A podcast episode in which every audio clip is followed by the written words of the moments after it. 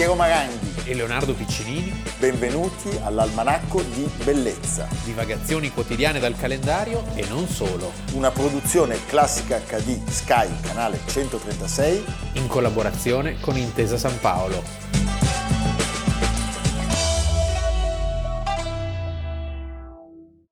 La campanella del palazzo Filomarino tace, chiuse le finestre dietro le quali lavorava Benedetto Croce. Rivediamolo per l'ultima volta al Congresso Liberale di Roma, dove venne eletto presidente onorario in omaggio a quel liberalismo al quale aveva ispirato le sue opere e la sua vita. Il capo dello Stato è venuto a salutare l'amico che si avvia verso l'eterna pace. Lo accompagnano nella grande cornice di Napoli commossa i familiari, ecco le figlie. Donna Ida e Inaudi, autorità letterati, discepoli di ogni regione, venuti ad onorare il maestro che tenne sempre accesa la fiaccola della libertà. Almanacco di Bellezza, 20 novembre, Leonardo Piccinini. Piero Maranghi. Avete capito di chi stiamo per parlare, eh, però prima di iniziare a farlo noi lasciamo parlare il sommo poeta italiano del Novecento, premio Nobel per la letteratura e molto altro, Eugenio Montale, che di Benedetto Croce disse divideste lo spirito in quattro spicchi che altri rimpastò in uno. Donde ripicchi faide nel gregge degli yes men professionali. Vivete in pace nell'eterno, foste giusto senza saperlo, senza volerlo. E con questi versi celebra Montale, appunto il protagonista di oggi, l'abruzzese di Pescasseroli. Sì. Abruzzese come D'Annunzio. Don Benedetto Croce. Don Benedetto Croce che nasce... Napoletano d'adozione. Certo, nasce il 25 febbraio del 1866 e a Napoli appunto si spegne il 20 novembre oggi del 1952, quindi 71 anni fa, conferma del nostro snobismo. Certo. E eh, indubbiamente eh, è stato uno dei protagonisti assoluti della storia italiana eh, della prima metà del Novecento. Ha esercitato anche una certa egemonia culturale perché eh, l'intellettuale crociano Certo. eh, del meridione No, ma poi devo dire, eh, il suo pensiero si è riverberato a torto e a ragione. In mille campi. Mille rivoli, mille Sì. rivoli. Era un mostro di cultura, pur non essendo laureato.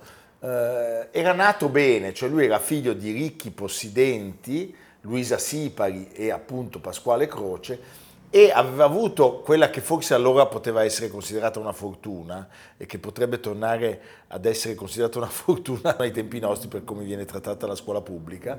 studiava in casa. In casa Sì. fino al 1875 e poi, Poi Napoli. al, al collegio, La carità. al collegio a carità. E poi il liceo genovesi, lezioni di logica di Bertrando Spaventa, famiglia, un nome che ricorre Quelli di bomba. sì, nella, vita, nella vita di Croce perché quando la tragedia del terremoto di Casamicciola, Ischia, eh, nel 1883 porta via a Croce i genitori e la sorella, pensa che disastro, e eh, lui stesso rimane imprigionato nelle macerie, eh, rimanendo gravemente ferito, è proprio la famiglia Spaventa, Silvio Spaventa, cugino eh, del, del padre, che lo, accoglie, che lo accoglie insieme al fratello Alfonso, I fratelli di Spaventa, cui abbiamo parlato in un almanacco, perché noi nell'almanacco trattiamo sostanzialmente tutto. tutto, anche ormai i temi animali. Tenetevi forte,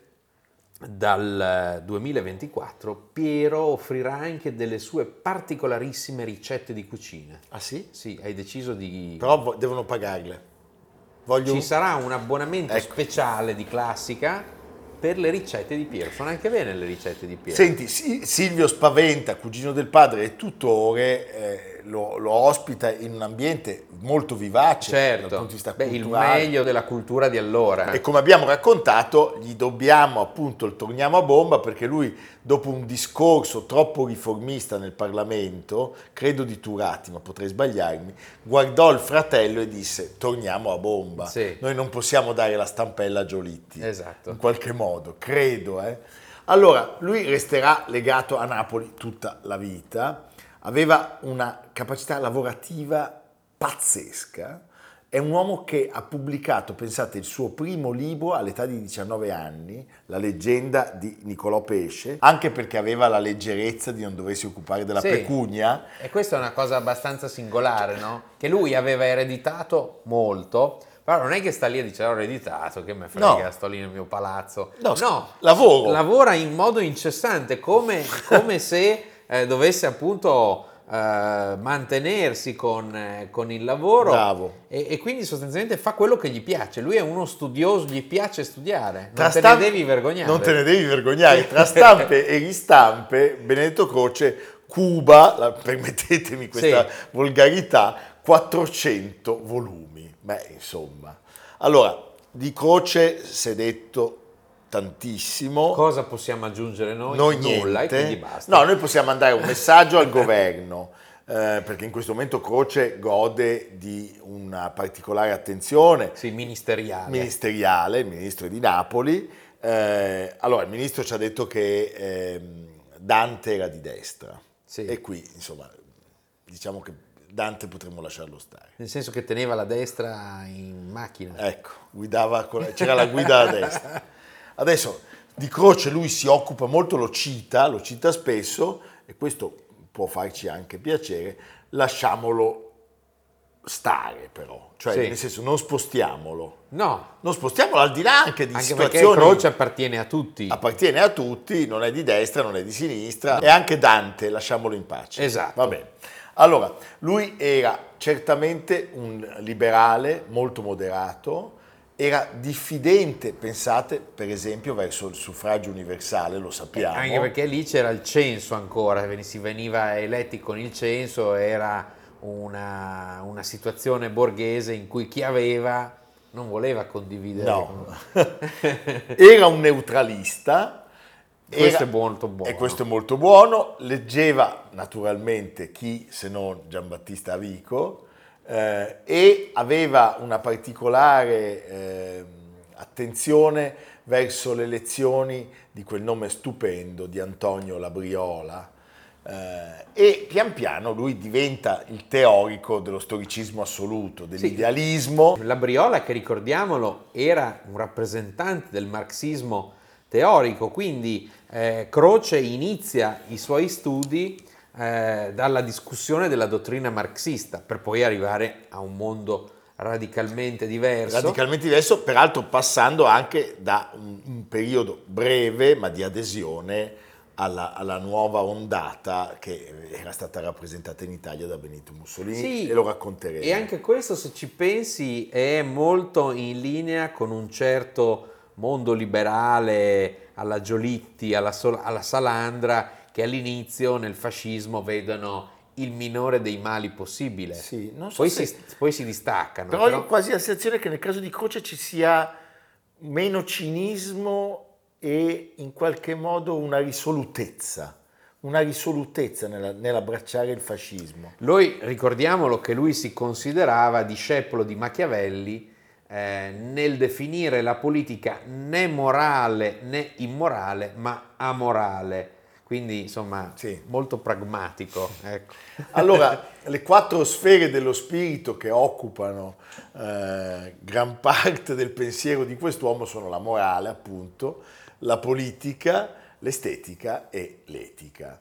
È stato certamente un grandissimo pensatore e non per questo però è stato ignaro eh, rispetto alle questioni d'amore. Eh, noi sappiamo che nella sua biografia ci sono alcuni momenti anche drammatici eh, che segnano un po' il corso della sua vita. Una Uno- romagnola. Uno, è 1893, bravissimo, Angelina Zampanelli, eh, lui eh, Vent'anni di amore. di Beh, grande amore, Sì. fino al 1913 lei muore improvvisamente, regge il colpo e dopo poco tempo sposa una buona e brava e ottima ragazza piemontese, Adele Rossi, Cinque figli. da cui nasceranno i cinque eredi, i cinque figli di Benedetto Croce. È un sostenitore del primato dell'arte sulla scienza e sulla metafisica. E questo gli sarebbe costata la critica eh, di, di tanto eh, pensiero italiano, soprattutto del dopoguerra, Certo. perché lui sosteneva che il sapere scientifico non è vera conoscenza, non è costituito da concetti, ma da pseudoconcetti, cioè da finzioni intellettuali. E la sua egemonia avrebbe certamente fatto sì che l'Italia desse al pensiero scientifico un peso certamente minore rispetto a quello che accadeva oltre Alpe. indubbiamente, è in questo momento della sua vita, eh, quello diciamo verso la fine del secolo, che stringe la sua amicizia, un'amicizia piena e dolorosa con Giovanni Gentile, Certo. altro colosso dell'epoca. Sono gli anni in cui lui avvia le- l'elaborazione di un sistema filosofico di impostazione idealistica e appunto con Gentile questo sodalizio dà vita nel 1903 al primo numero della Critica, La critica. una rivista che eh, sarà una sorta di megafono per Croce, per le sue idee, per il suo pensiero Per e poi. per il suo impegno per circa 40 anni. Certo, e a testimonianza di quanto fosse solido il loro legame, uno dei figli di Giovanni Gentile sarebbe stato battezzato col nome di Benedetto, e- era una persona stupenda, io ho avuto la fortuna di conoscerlo, un uomo di una bellezza, tra l'altro, un- un misto tra Marlon Brando e Anthony Quinn. Eh, mi riconosco. Ti riconosci? Sì. Un contributo. Noi italiani abbiamo perduto una guerra e l'abbiamo perduta tutti, anche coloro che l'hanno deprecata con ogni loro potere, anche coloro che sono stati perseguitati dal regime che l'ha dichiarata, anche coloro che sono morti per l'opposizione a questo regime, consapevoli come eravamo tutti che la guerra sciagurata, impegnando la nostra patria, impegnava anche noi, senza eccezioni. Noi che non possiamo distaccarci dal bene e dal male della nostra patria, né dalle sue vittorie né dalle sue sconfitte. Lui nel 1910 per censo è nominato senatore, senatore del regno e ministro della pubblica istruzione con Giolitti Nel dopoguerra. nel dopoguerra. C'è questa adesione al fascismo, lui dice è un impeto disordinato ma generoso di rinnovamento dell'Italia. C'è in lui, come in molti altri, penso a Toscanini ad esempio, l'idea anche di poter controllare questo movimento, no? Sì. Ma sì, lasciamogli fare che tanto poi rientrerà tutto e, e- e ci papperemo noi. Beh, ma poi io credo che per un filosofo, un direttore d'orchestra, un Cioè, architetto... dici, la prende con filosofia. Anche questo è vero, ma poteva rappresentare un'occasione, anche se lui capisce quasi subito come girano le cose. Prima rifiuta, Secondo me c'era il problema del Gogol, la paura dei bolscevichi. Ah, no, quello sempre, ecco, per nel- tutti. Nella pancia Eh, gonfia. però sai, sì, c'è Eh. anche da dire, non hai... E poi c'erano I bolscevichi bolscevichi, c'erano, bolscevichi eh, c'erano, c'erano. sì. Però ecco, lui, diciamo, prende la cosa con le lì- pinze, nel senso che rifiuta le cariche pubbliche. È come quando tu dici oggi la patrimoniale, senti Ah, subito no, che sì, c'è una sorta Io ne di... metterei 12 Tac. di patrimoniali. eh? Senti, lui rifiuta le cariche pubbliche nel primo gabinetto eh, Mussolini. In un primo tempo, dopo il delitto Matteotti, lui assume una posizione eh, che gli verrà rimproverata da molti, da molti Sì, amici. vota la fiducia al Vota governo. ancora la fiducia al governo, però poi i suoi rapporti si rompono e aderisce di nuovo a Livorno, come era stato per il PC, al congresso eh, liberale, aderisce appunto al partito, eh, aderisce al partito liberale e si Eh sì, interrompe il rapporto con Gentile. 1925 è quando il fascismo di- si fa dittatura sostanzialmente, rompe con il regime e, eh, c'è il manifesto e il contromanifesto. I due manifesti in opposizione, il manifesto degli intellettuali fascisti promosso da Gentile, a cui lui risponde su proposta di un altro grande di quegli anni, Giovanni Amendola, con il manifesto degli intellettuali antifascisti che esce sul Mondo e altri giornali. E la conseguenza di lì a poco si mostra perché il primo novembre del 1926 siamo a Palazzo Filomarino, la sua casa napoletana. Bellissima. Viene attaccata appunto dalle squadracce fasciste. Eh, sì, in parallelo a to- quello che accade a Toscanini. Sì, siamo lì eh. e viene lui radiato dalle accademie governative d'Italia. Solo, pensate, l'Istituto Veneto di Scienze e Lettere si rifiuta. Ma cosa ha fatto? cosa fatto sto napoletano? Dai. Eh, non lo radia. Quindi lui è una sorta di esiliato in patria, eh, però è un punto di riferimento degli intellettuali e il fascismo è costretto a tollerarlo anche per tacitare quelle critiche Eh, de- sì, degli ambienti meglio. internazionali. E poi soprattutto perché c'è la frase, devo dire, bellissima di Mussolini. Vabbè, pazzesca. Tremenda. Uguale a quelle che giustamente diceva Berlusconi sul Corriere della Tremenda. Sera. E aveva ragione Eh, Berlusconi. Cioè, lui dice quante copie tira la critica e gli rispondono 1500 e allora lasciatelo stare. Sì. Eh, che era quello che diceva Berlusconi quando gli dicevano ma scusi ma lei non si preoccupa del Corriere della Sera? E dice, "Ma- ma Era anche quello che diceva Stalin quando diceva quante armate ha il Papa. Allora, quello diventa il momento giusto per viaggiare, cambiare aria, lui si mette a viaggiare e ci sono alcuni rapporti, due in particolare splendidi, quello con Thomas Mann e Albert Einstein, A riprova del ruolo, della stima, del carisma, del supporto internazionale a questa resistenza, insomma, timida resistenza, però certamente, ecco, se pensiamo che lui poi diventa padre costituente, c'è un motivo, insomma, il suo, il suo non essersi piegato è certamente un dato di rilievo. Ci sarà una rottura, diciamo, con Salvemini. Salvemini un po' gli rimprovererà questa, questa timida resistenza. Senti Leonardo, lui è contrarissimo ai patti lateranensi e, e di fatto lui dal 34 è un autore all'indice. Certo, lui è un laico, è un laico, è un liberale, è un portatore del vecchio mondo prefascista, del mondo che sostanzialmente discendeva da, da Cavour.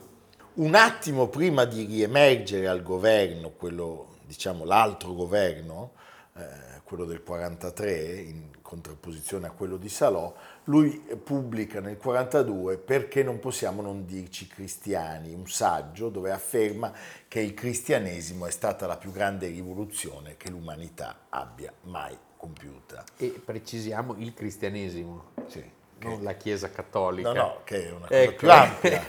Poi, non so, tu ce l'hai su con la Chiesa cattolica? No, la rivoluzione però nella figura di Cristo. È precisa l'indicazione. Sì. Senti, lui diventa presidente del Partito Liberale, è ministro senza portafoglio dei governi di Badoglio e di Bonomi, viene eletto alla Costituente nelle file dell'Unione Democratica Nazionale e lui continua la sua battaglia contro i, pra- i patti tra Stato e Chiesa. Eh, viene in qualche modo definito il sacerdote della religione della libertà Certo. avverso però fermamente avverso al comunismo, Come sarà il Partito Liberale? come sarà il Partito Liberale, ma grande ammiratore eh, delle lettere di Gramsci e a Napoli si spegne il 20 novembre del 1952 dopo aver eh, fondato eh, l'Istituto di Studi Storici nella casa di famiglia dove sappiamo ci sono 70.000 e passa volumi conservati eh, in quella che era la disposizione originaria, la sua, Un sacrario. un sacrario. Beh, insomma, teniamoci stretto anche Benedetto Croce e diciamo lasciamolo lì. Sì. E sul resto mettiamoci una croce sopra. Bravo, la croce piaciuto questo sei, eh, sei proprio in tema, sei quasi un po' settimana enigmistica. Ti vedo sano ed economico. Va bene. Va bene, lo diremo a Baggi Sisini, l'editore. L'edizione del carteggio Benedetto Croce e Giovanni la Terza, eh, migliaia di lettere scambiate tra il 1901 e il 1943, è legata a un episodio autobiografico che mi permetteranno di narrare. Nel eh, pomeriggio del tardo novembre 2003 fui invitato a prendere un caffè dalla signora Alda Croce. Eh, La casa d'abitazione è al secondo piano di Palazzo Filomarino, a pochi metri dall'ingresso del nostro istituto. Un caffè in Casa Croce, eh, mi permetterà la signora Silvia, eh, esigerebbe un talento descrittivo alla Scarfoglio, alla Oietti, che io non ho. Eh, Stanze in penombra, un vecchio divano, tazzine dall'orlo consunto risalenti alla fine dell'Ottocento. Basta. Nella conversazione, con cautela e trepidazione, avanzai due temi. La edizione del carteggio Croce la Terza, affidandola alla stessa casa editrice, e la edizione unitaria del carteggio Gentile Croce. Le lettere si trovano oggi eh, divise in due editori diversi, sicché il lettore è costretto a muoversi da uno ad altro volume. Mi permisi di segnalare alla signora Alda che ormai era tempo di pacificare e comporre nella prospettiva storica eh, incomprensioni tra famiglie, eh, diversità di scelte ideologiche e politiche, eh, conflitti del passato. E la signora Alda fu eh, aperta e duttile sul primo tema, più cauta e riservata sul secondo.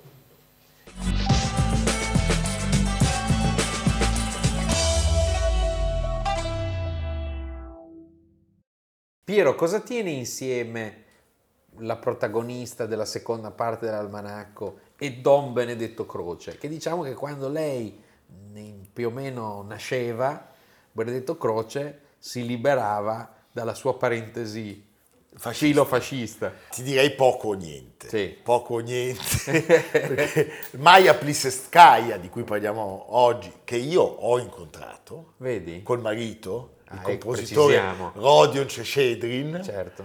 è, è stata una danzatrice, una coreografa russa. Non so come ballasse Croce. Eh, secondo me ballava, Croce ballava come Khrushchev probabilmente.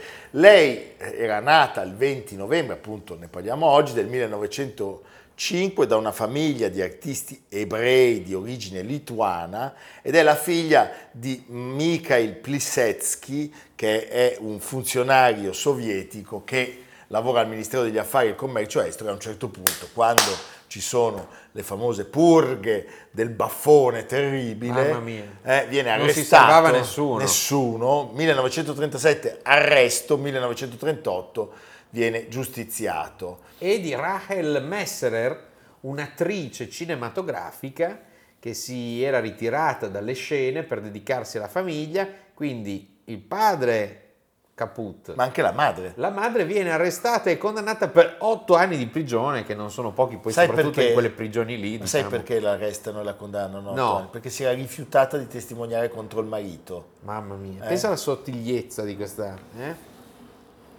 E questo paese, il nostro, ha amato Stalin. Anche dopo. Ah sì, Allora, Maya viene adottata da una zia materna, Sulamith eh, Messerer appunto, che era la prima ballerina del teatro Bolshoi. ed è da lì Di che Mosca. deriva la, la Eh, passione. certo. E anche lei si mette a studiare la danza al teatro Bolshoi, nella classe mitica della Gert, Elisaveta, che era già stata grande ballerina del teatro Mariinsky, Mariinsky. ed era un'allieva di Mikhail Fokhin. Fokhin. Quindi lei sostanzialmente era quella che incarnava il passaggio tra la grande scuola di danza imperiale e il nuovo corso sovietico. il nuovo e luminoso corso. Luminoso mica tanto. 1943, 18 anni, si Al diploma Bolshoi. e anche lei entra nel corpo di ballo del, del Bolshoi.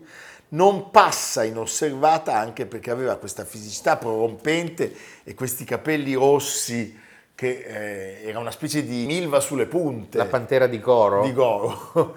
Allora, è una donna che colpisce fuori scena e eh, pian piano fa, fa- fa la sua- fa il suo percorso, inizia a ballare in ruoli da solista, è prima ballerina nel 45. Tecnicamente è una danzatrice che riesce a unire fluidità straordinaria, potenza nei movimenti e una passione espressiva che eh, rende teatrale qualsiasi ruolo lei faccia. È una tecnica eccezionale. Pazzesca. Non provare a imitarla. No, io ho provato, mi sono rotto una caviglia. Ecco. L'ho, l'ho fatto col Baby Russa, che però sta prendendo lezioni di swing. Io mi ricordo, è stato nella morte del cigno, Sì, hai provato anche tu a... Senti, però, come sempre nel mondo della danza in particolare, la sua bravura genera invidie e gelosie. Lei fuori scena non è che venga trattata benissimo, è ebrea. Nel momento in cui c'è una forte campagna antisemita in Unione Sovietica, in più familiare abbiamo visto il Pazai e vista con sospetto, perché se tuo padre era morto e se tua mamma era stata arrestata, Tu la eri- prima a essere sospettata è... Uno zio era un dissidente che aveva commesso il peccato più grave. Si era trasferito negli Stati Uniti. Sì. Lo zio Israel Plisetsky nel, Era mille- nato dal Satana americano. de- nel 1912. Allora, sono tutte ottime ragioni per impedirle di uscire dall'Unione Sovietica e eh, di andare in tournée col Bolshoi.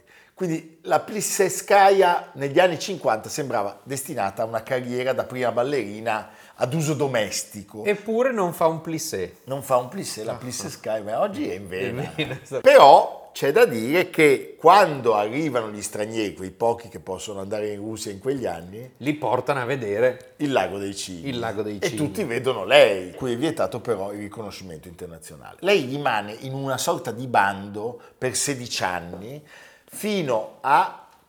A Nikita Khrushchev, appunto. Abbiamo citato come ballava Khrushchev, come ballava Croce. Khrushchev c'entra, la scarpa. ha la scarpa in mano Cosa dice Khrushchev? e lui dice una Cosa cosa, dice? lui dice Plissetskaya non è solo la miglior ballerina dell'Unione Sovietica, ma di tutto il mondo. Certo.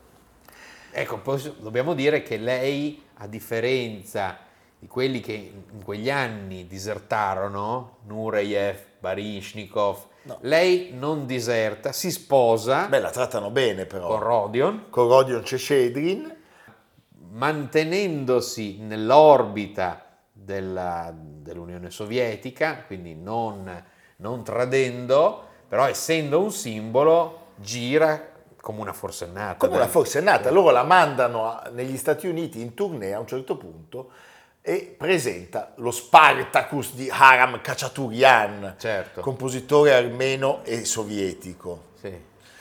E, e il successo è pazzesco. Pensate che negli Stati Uniti arrivano a paragonare la Plissetskaya in quel momento a Greta Garbo e a Maria Callas. Dopo questo episodio Khrushchev è entusiasta. Eh, il risatone. Ma lui non era antipatico Khrushchev. No. No, lui è- poi arriva Brezhnev. Eh, certo. Lui era molto contento eh, per due ragioni. Uno perché lei ha avuto un successo pazzesco. E- Abbiamo trovato e no, e due soprattutto perché La torna, pepita. torna a casa, Eh, perché sì. se lei avesse fatto come gli altri sarebbe stato un disastro pazzesco. Immediatamente quindi non ci sono più limiti alla sua vita eh, artistica. Cioè cosa accade? Dopo la- la- l'addio di Galina Ulyanova, Plissetskaya finalmente diventa l'étoile del Bolshoi, del teatro moscovita, prima ballerina assoluta. all'interno della compagnia e per i, i dirigenti sovietici diventa un'emissaria Il culturale. parallelo femminile di David Oistrakh. il grande violinista, è proprio vero.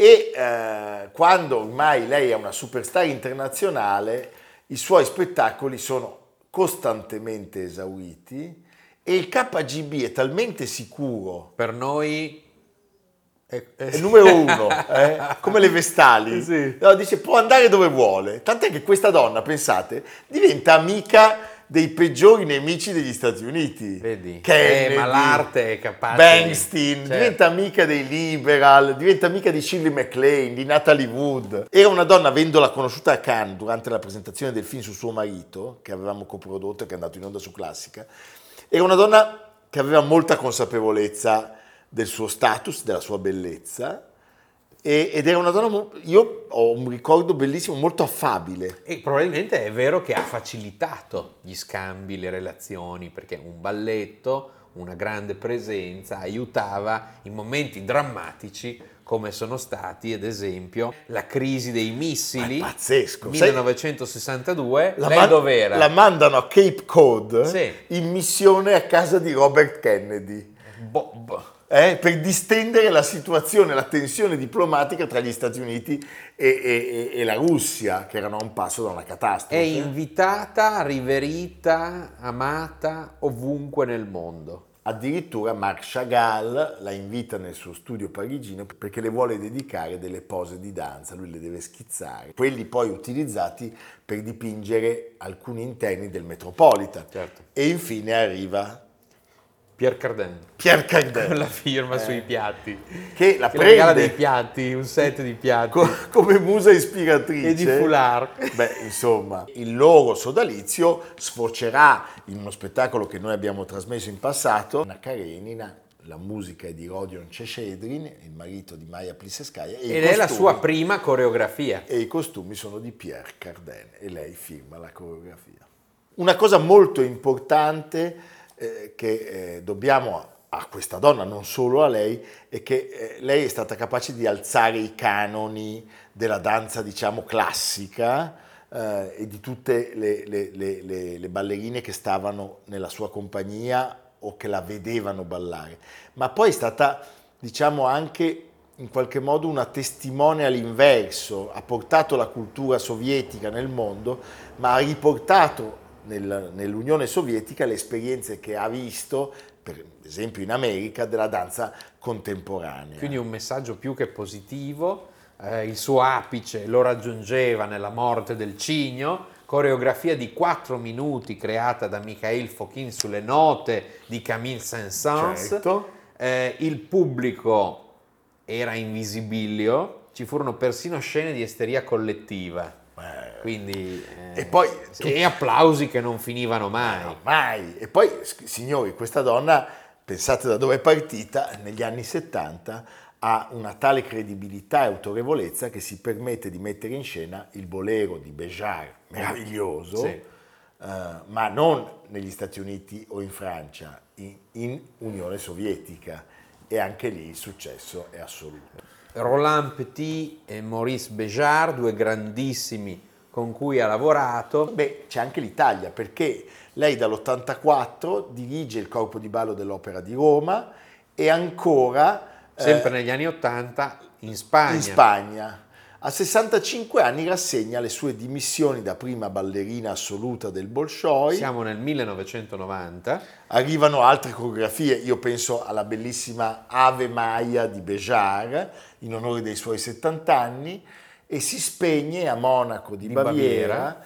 il 2 maggio del 2015, aveva 90 anni per un attacco di cuore. Possiamo dire che è stato senza dubbio una delle più grandi, forse l'ultima, forse no, diva del Bolshoi. Attenzione signori, non abbiamo detto, ma Leonardo mi ha fatto un regalo. Questa è la gallina Che fa l'uovo. che fa l'uovo, l'uovo illuminato. Guardate, che, che- guardate anche Che la oggetto- finezza. Sì. eh? Finezza esecutiva e di invenzione. E Leonardo me l'ha regalata, perché lui ogni Vedi. tanto mi fa dei regali. Certo. Adesso- Adesso esplode. Adesso, no, quando lui va via esplode. Esplode, ha un timer all'interno. Dietro alla gallina c'è l'almanacco. Le vedete? uova d'oro, la Le gallina uova delle d'oro. uova Eh, d'oro. Ha fatto l'uovo la gallina e è arrivato l'almanacco. Lazar Bergman è un po' preoccupato dall'uovo. Il procione invece. Il procione è contentissimo perché mangia dopo mangia l'uovo che è una l'uovo. lampadina, ma lui sta bene. Perché il procione è un po' a dieta qua l'almanacco Sì. perché c'è poco da mangiare. quindi. Tu mi fai felice? Allora, Fulvia Caprara sulla stampa, si fa presto a dire figlio d'arte. Il regista, dice Brando De Sica, è come il capitano di una nave, l'intermediario tra il mondo dei sogni e quello empirico. Sul set è come un sacerdote, ma anche un po' come la polena della nave, sospesa tra l'oceano e l'umano, cioè le vele, le ciurme i timoni. Nipote di Vittorio, figlio di Cristian e di Silvia Verdone, De Sica dirige il suo primo lungometraggio Mimì, il principe delle tenebre, tutti al cinema. Tutti al cinema, io l'ho visto, è molto molto bello, sono convinto eh, delle capacità di questo artista, che è anche un caro amico. Non è solo un film italiano, nel senso che questo artista... Meno male. meno male, al piglio della grande scuola di cinematografia internazionale, ma lo fa con gli strumenti e con tutti gli idiomi che sono tipici della nostra cultura. Brando De Sica ha scelto come protagonista il neodivo di Mare Fuori Domenico Cuomo Che fa, che fa sbarellare tutte le ragazzine. e ha ambientato la sua vicenda di sangue, amore e bullismo in una Napoli non convenzionale, scura come il vulcano, blu come le notti in cui i vampiri tornano in vita. E ha dichiarato è un film sull'importanza dei sogni e sulla fuga dalla realtà, una ballata di sognatori. Quindi tutti al cinema a vedere Mimì, il principe delle tenebre. Evviva Brando De Sica! Evviva! A domani! Almanacco di bellezza A cura di Piero Maranghi e Leonardo Piccinini. con Lucia Simioni, Stefano Puppini, Jacopo Ghilardotti, Paolo Faroni, Riccardo Cassani, Nicolò Cazzola e Samantha Chiodini. realizzato da Amerigo Daveri, Valentino Puppini, Luigi Consolandi. Stefania Margheritti, Alessandro Puppini. Una produzione classica HD, Sky, canale 136. In collaborazione con Intesa San Paolo.